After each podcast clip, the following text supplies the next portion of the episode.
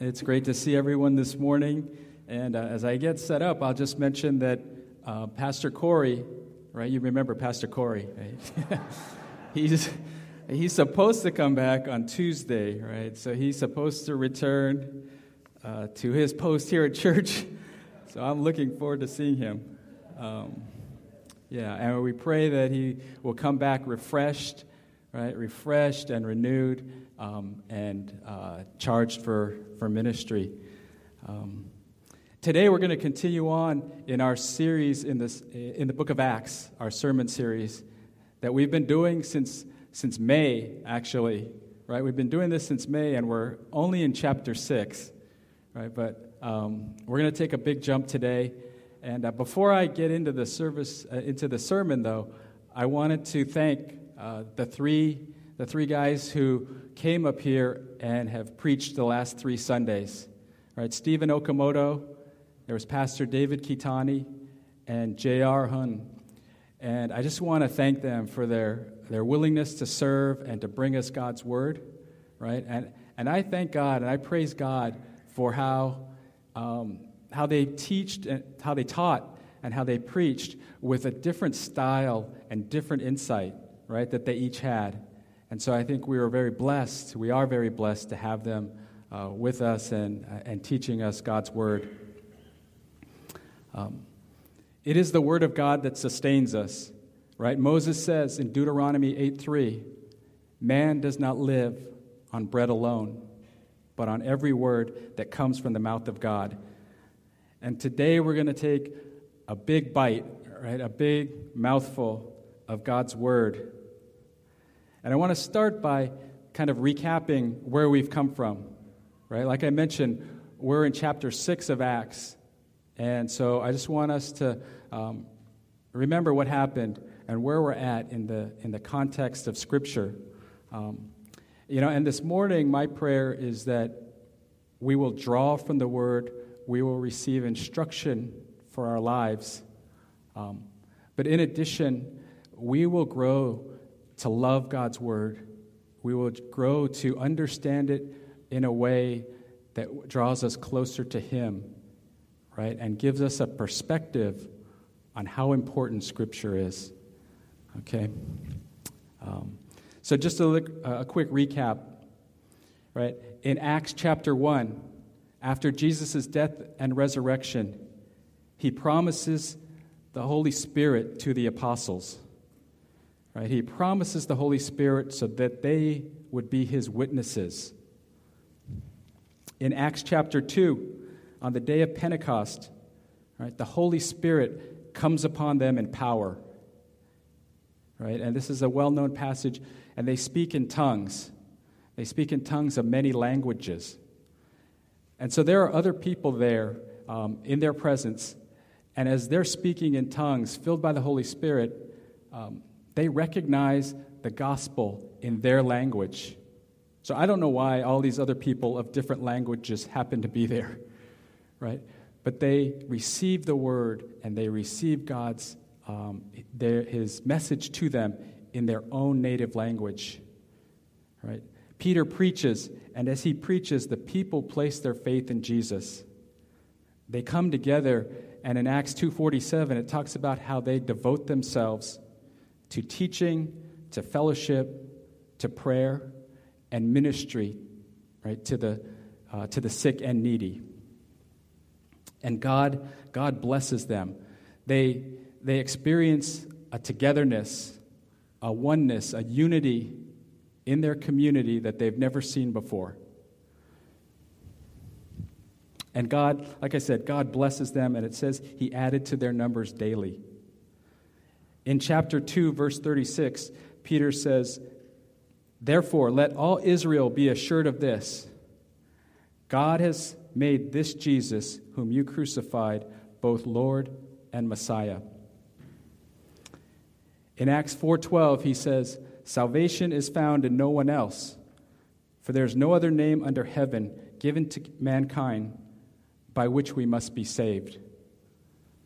Right? So this is a great verse, Acts four twelve. Um, I think it's the first verse that I ever committed to, to memory. that I ever uh, first Bible verse, right, that I ever memorized. And then I can remember it, you know, kind of, kind of clearly. I was ten years old, right? So not too long ago. I was ten years old, and I had just started going to church, and I went to this camp, this Christian camp called Green Oaks Ranch. Um, and I remember that the group of us were to recite the verse by memory in order to go horseback riding, right?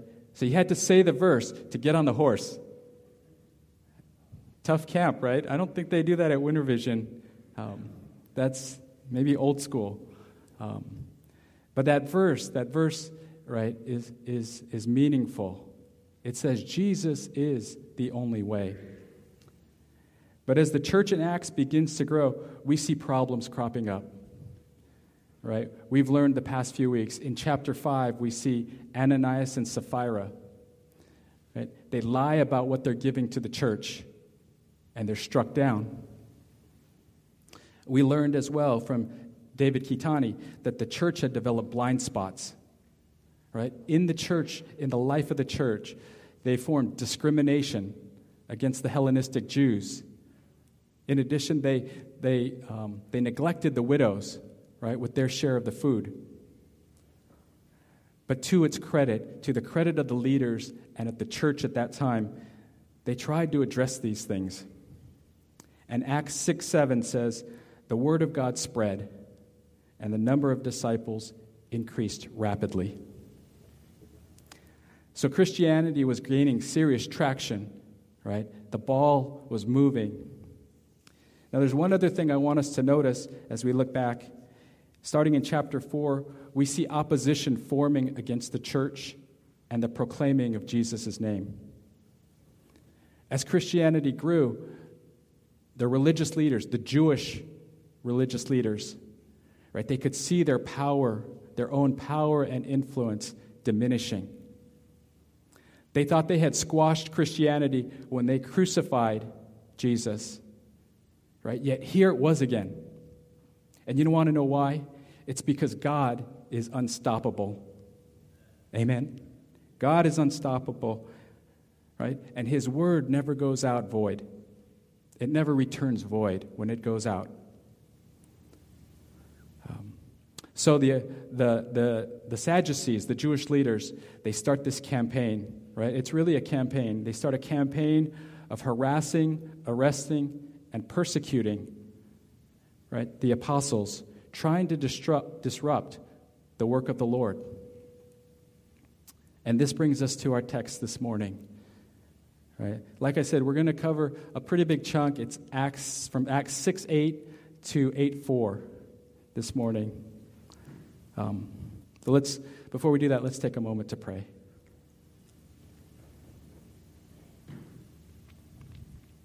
Father, I pray, Lord, that you would be here with us as the, the worship songs that we sang. We reach out to you, Lord, um, and we ask for your Spirit to be here. We ask for you to teach us by your Holy Spirit, your word, to give us a love and appreciation for your word and for what you did back in Acts and what you're doing in our church today. I pray that you would minister to our hearts through this. In Jesus' name, amen. Um, so I'm going to read from Acts, starting at six, um, chapter six, verse eight, and I'll read um, like ten or eleven verses here. It says, now Stephen, a man full of God's grace and power, performed great wonders and signs among the people. Opposition, among, opposition arose, however, from members of the synagogue of the freedmen, as it was called, Jews of Cyrene and Alexandria, as well as the provinces of Cilicia and Asia, who began to argue with Stephen. But they could not stand up against the wisdom of the Spirit. They could not stand up against the wisdom the Spirit gave him as he spoke. Then they secretly persuaded some men to say, we have heard Stephen speak blasphemous words against Moses and against God. So they stirred up the people and the elders and the teachers of the law. They seized Stephen and brought him before the Sanhedrin. They produced false witnesses who testified, this fellow never stopped speaking against this holy place and against the law. For we have heard him say that this Jesus of Nazareth will destroy this place and change the customs Moses handed down to us." All who were sitting in the Sanhedrin looked intently at Stephen, and they saw that his face was like the face of an angel. Then the high priest asked Stephen, "Are these charges true?" And to this he replied, "Brothers and fathers, listen to me. The glory of God appeared to our father Abraham. The God of glory appeared to our father Abraham while he was still in Mesopotamia, before he lived in Haran. 'Leave your country and your people,' God said, 'and go to the land I will show you.'" So because this passage is, is pretty long, um, I'm just going to try and summarize for you uh, a lot of it. Right? We're not going to read the entire passage. But what we see in these first ten verses is a continuation of the work of the Holy Spirit through Stephen. Right? In verse eight, it says, "Stephen performed great wonders and signs among the people." See, God's grace and power, it continues to manifest itself among the people. At the same time, opposition from the Jewish leaders also continues as they force Stephen to testify right before the Sanhedrin, which is the Jewish high court. It's the highest court right in the Jewish uh, religious system. And they forced him to testify under a bunch of false charges, false accusations. So over the next fifty verses, Stephen answers their false accusations by giving them an Old Testament history lesson. He recounts God's faithfulness and God's covenant relationship with Abraham, Joseph, Moses, and King David, and the fact that God has always been faithful to the nation of Israel. He, show, he shows his understanding and respect for things like circumcision, the law, and the temple. Right? These were things he's being brought up on charges for blaspheming. He, he, he shows his respect and his knowledge for those things, and he, he explains to the Jews that those were signs, right, of the sacred relationship they had with the God, the Creator.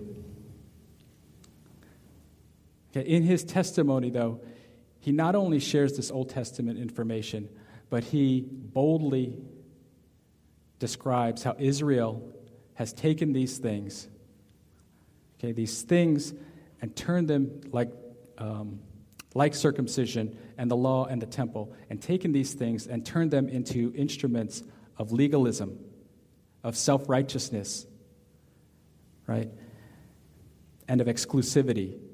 They use them as reasons to say we're superior to others, right, and we don't accept other people, or we oppress those that aren't like us. They took those things and used them. So Stephen, prompted by the Holy Spirit, he calls them out for their hard-heartedness toward God. So if you jump, if we jump all the way to chapter seven, verses fifty-one and fifty-three, he says, "You stiff-necked people, your hearts and ears are still uncircumcised. You're just like your ancestors. You always resist the Holy Spirit. Was there ever a prophet your ancestors did not persecute? They even killed those who predicted the coming of the righteous one, and now you have betrayed and murdered him. You who have received the law that was given through angels, but have not obeyed it." Whoa. Right, so he goes from testifying and trying to um, be able to explain his respect, right, for the Jewish tradition and history.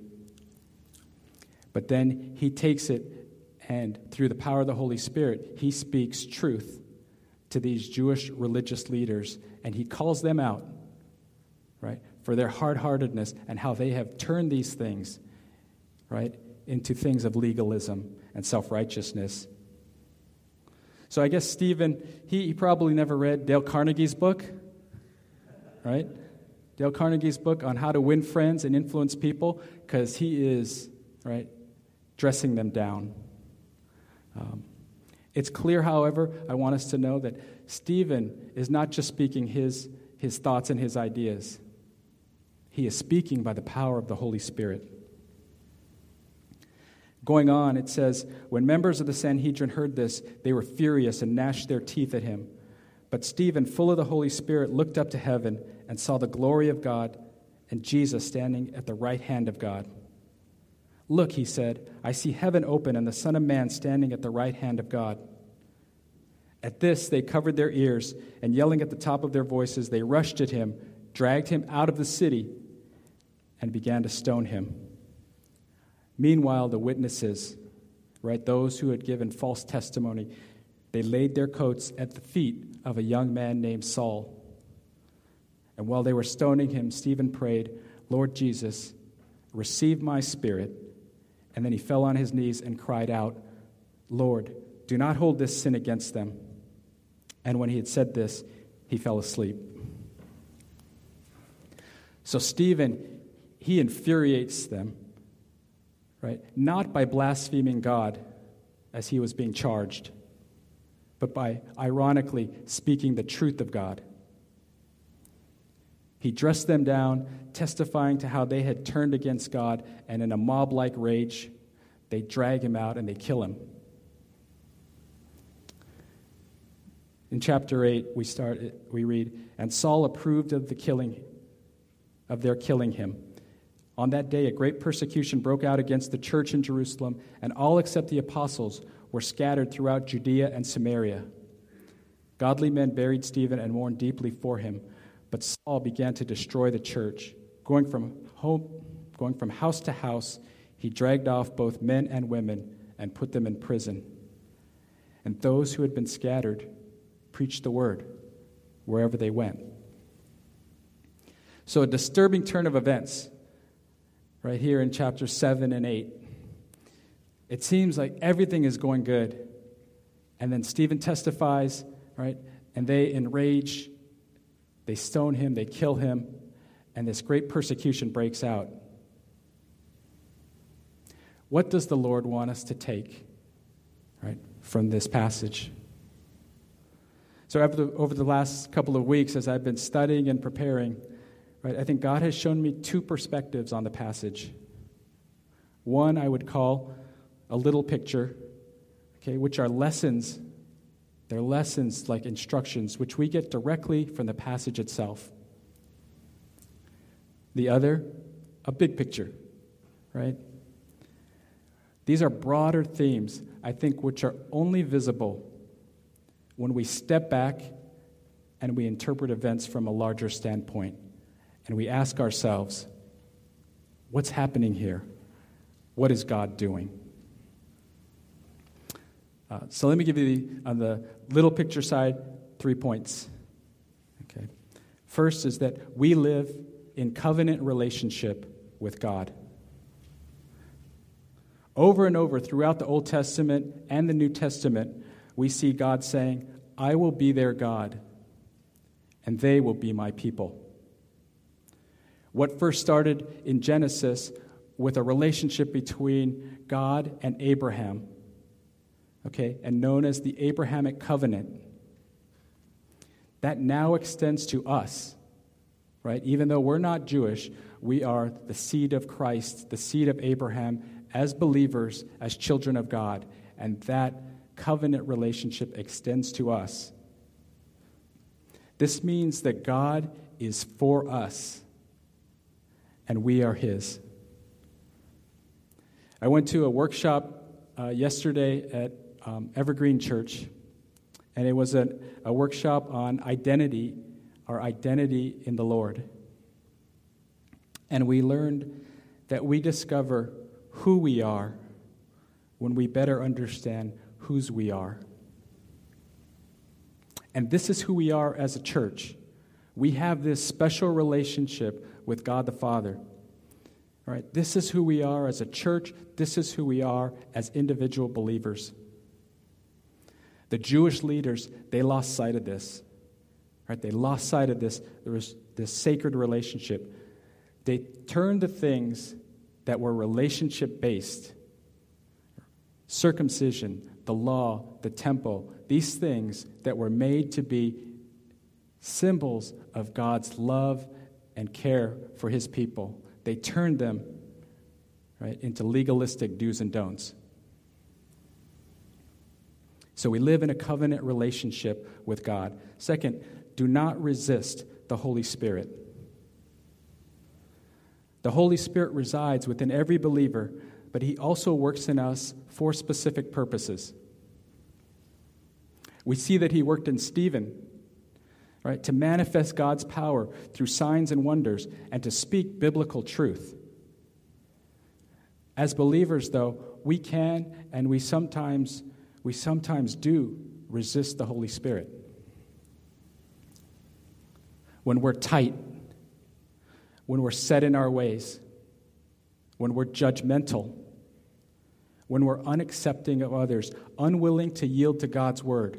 Sometimes, you know, when you come to church or you're in Bible study or in prayer, and, and God speaks to you through the word, and there may be this sense of what God is really saying to you, um, and we try to ignore it, or we try to resist it, right? Or we try to press it down.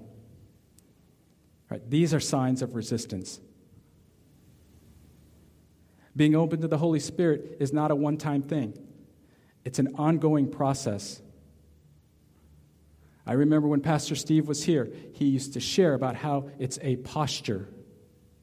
It's an attitude of the heart before God, a sensitivity and a submission to what God is doing in us and around us. I think what Amy shared earlier was a good example. Right? She felt the Lord's conviction, the Lord's pressing on her of sin. And she took the time to ask the Lord, what is that? Not to brush it off, not to try and resist it, not to plow through, but to seek the Lord, what, what is it? Right? And to find that closer relationship with the Lord. Do we allow the Holy Spirit to speak to us? To move us, to guide us, or do we hold our ground? And do we hold on to our tight, self-righteous ways? I think of um, how in the church we've been speaking about fervent prayer. Okay, and when I think about fervent prayer, it's not just how often we pray or how often we gather. It's how we pray. Are we opening ourselves up? Are we availing ourselves to God's Spirit? Okay, Stephen and the early church, they surrendered to the Holy Spirit, and God did, did great things among them. Third, we preach Jesus as Lord and Messiah. Okay, this is the gospel message. This is the message that we have. Jesus is the risen Lord. He is the holy and righteous one, killed by man, raised by God, and the only name by which we can be saved.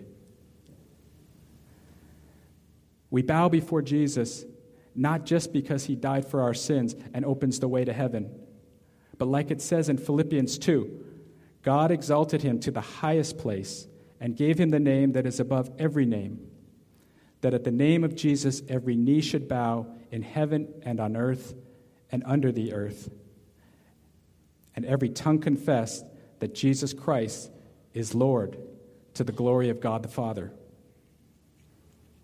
This is the message Peter, Stephen, and the apostles preached, calling people to the risen Lord. And it's our message as well. Right? Jesus is in Lo- Jesus is Lord and Christ all day, every day. So big picture, let's talk about what's happening here, big picture. We see the church was growing, it was united, filled with the Holy Spirit. They were glorifying the Lord. And all looked good. You know, you're like reading through these first chapters of Acts and you're like, yes, right? God is moving. And then Stephen is martyred, persecution breaks out, and the believers scatter. Right? All seems lost. There are three observations I'd like to share with you that may give you a different perspective on things. The first, Stephen was a flashpoint for the gospel to go out. Okay, Stephen's testimony proved to be a breaking point for the Jewish leaders. They couldn't take it anymore. The way it's described here, it was literally a mob scene. Right? Scary stuff. They screamed at the top of their lungs, rushed him, dragged him out of the city, and killed him. And this triggers a great persecution against the church. And yet God, God uses these terrible events to advance the gospel. How do we see this? Acts eight one says, "On that day, a great persecution broke out against the church in Jerusalem. All except the apostles were scattered throughout Judea and Samaria." Right, so because of persecution, the believers who were all together, like we are here, scattered, right, to surrounding areas, but specifically Judea and Samaria. Now, if you have your Bibles and you turn back to Acts one eight, in Acts one eight, Jesus says, "But you will receive power when the Holy Spirit comes on you, and you will be my witnesses in Jerusalem and in all Judea and Samaria and to the ends of the earth." In Acts eight four, it says, "And those who had been scattered preached the word wherever they went." So this growing church in Jerusalem, right, it gets crushed, right, crushed, completely squashed. It's it, it gets splintered, and the members go out, and they end up precisely where Jesus wanted them to go, and what he spoke about seven chapters earlier. Coincidence?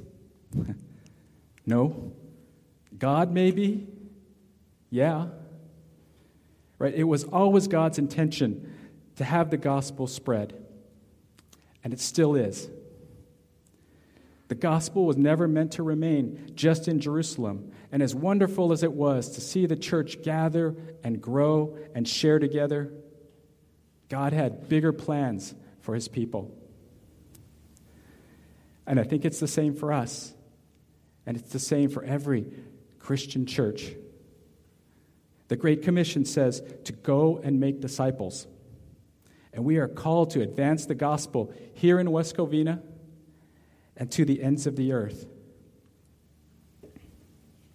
Now, I know we don't have a lot of time, but um, someday I would love for you to hear this, this story and this testimony um, about one of our members who just this past week, and I was on the phone with him the other day, just this past week, had the opportunity to share the gospel with two different people. And one that he shared with, these two people he shared with, one was the guy who was doing fumigation um, and pest control work here at the church. Okay, because we have some ant and cockroach problems, in, in case you didn't know. Right? But he happened to run into this guy, and he gets into the conversation, and he shares his faith with him, and he shares the gospel, and he gives him the New Testament Bible. Right? The other, this is equally interesting to me, the other was the cable T V customer service representative. Right? So you're like, your cable box isn't working right. You call the guy on the phone. You talk to the customer service rep, right? And the guy is in the Philippines, right? He's in the Philippines, and this member of our church gets into the conversation because, you know, he has to make adjustments to the, and turn off and turn on things, and there's kind of a time to wait there. And so he brings up conversation with him, and he talks about Jesus. And he shares the gospel with him, right? And the and the guy says, "Well, you know, I can't say too much because, right, they record these calls, and so, uh, like, you know."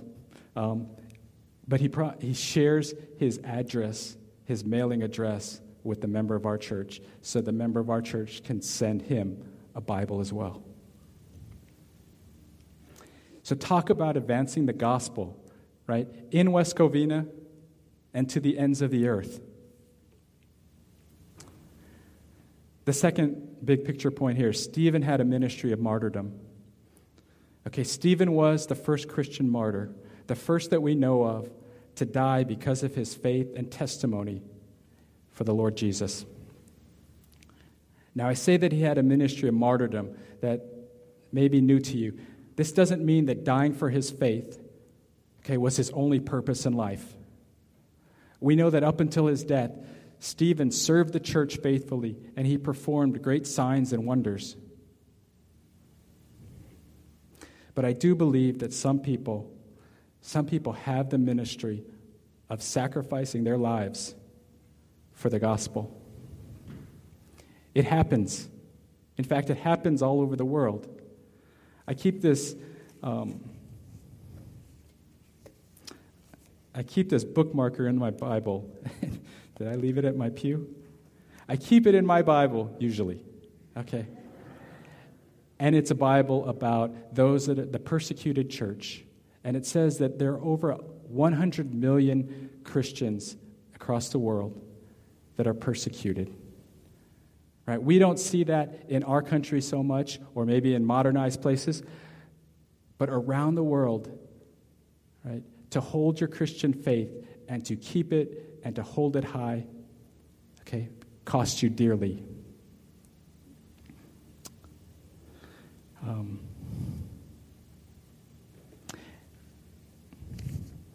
I lost my place here. Excuse me.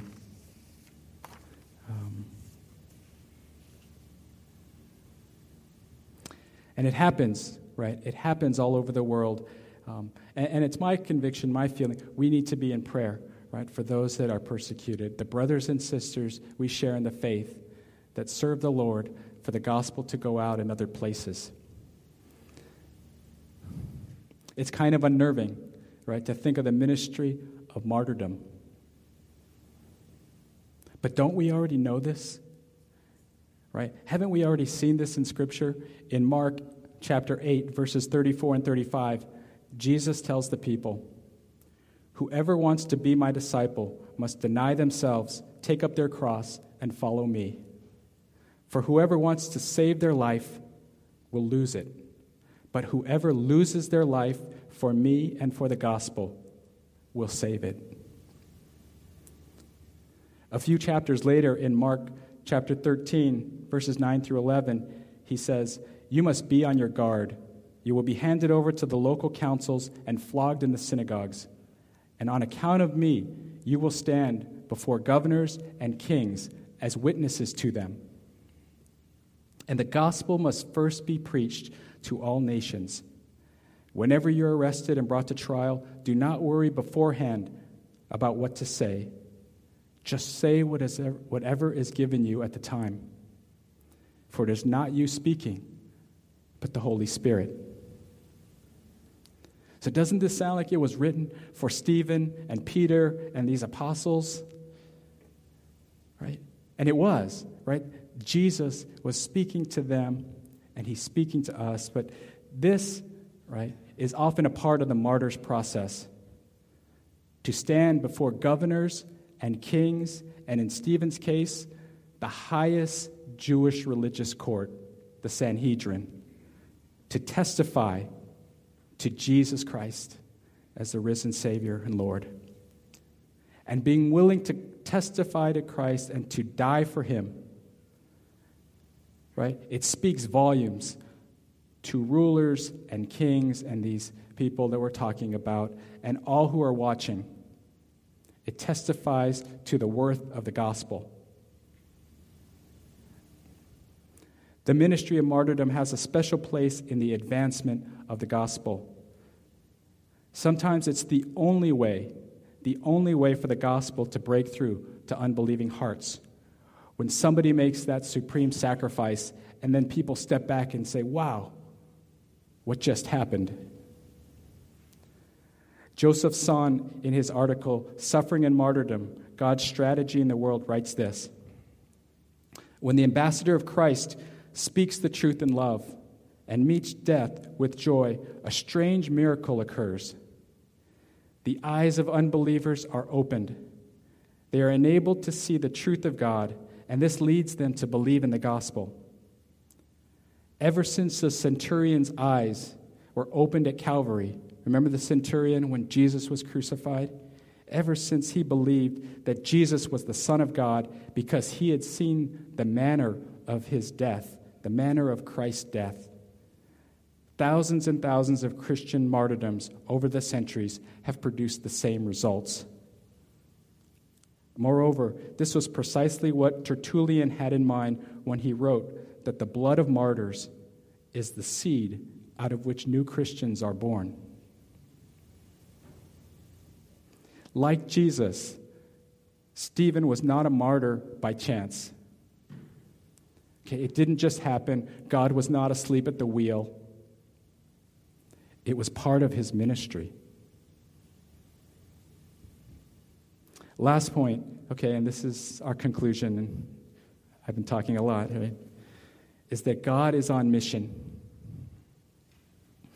As we study history, as we read the Bible, as we grow to know the character of the Lord, we learn that God is purposeful.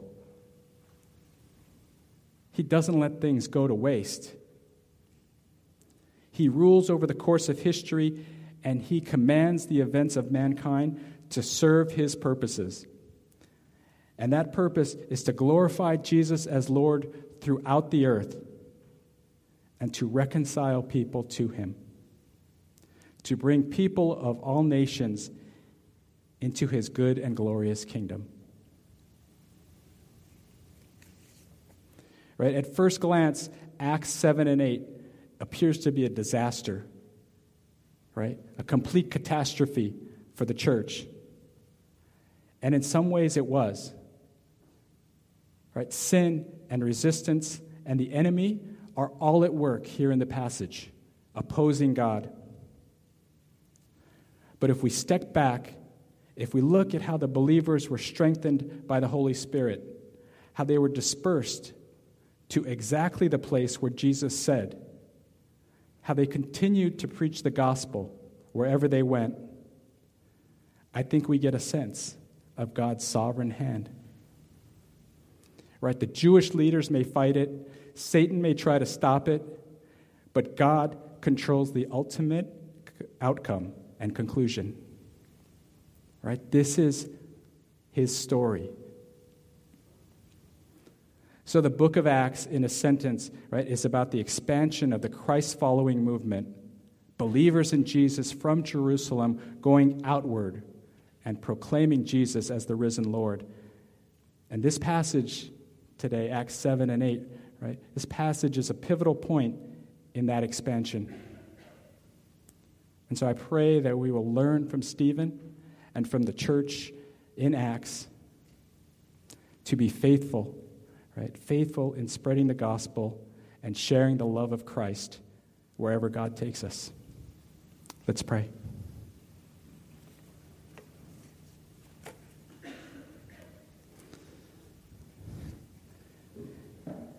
Thank you, Lord. Um, thank you for how you are over all of these things, and you are over our, our lives as well, Father, and the things that take place in our individual lives and well as well in the lives of us as a church, they're not beyond your reach and your control. They're not completely random. Father, as, um, as it was said earlier in the service, I ask that we would press into you and we would seek you and deepen our devotion to you, and that you would give us wisdom and discernment and understanding about how you are at work, how you're at work in us, in our hearts, and in the world around us. And we pray that you would um, use us and bless us in Jesus' name. Amen.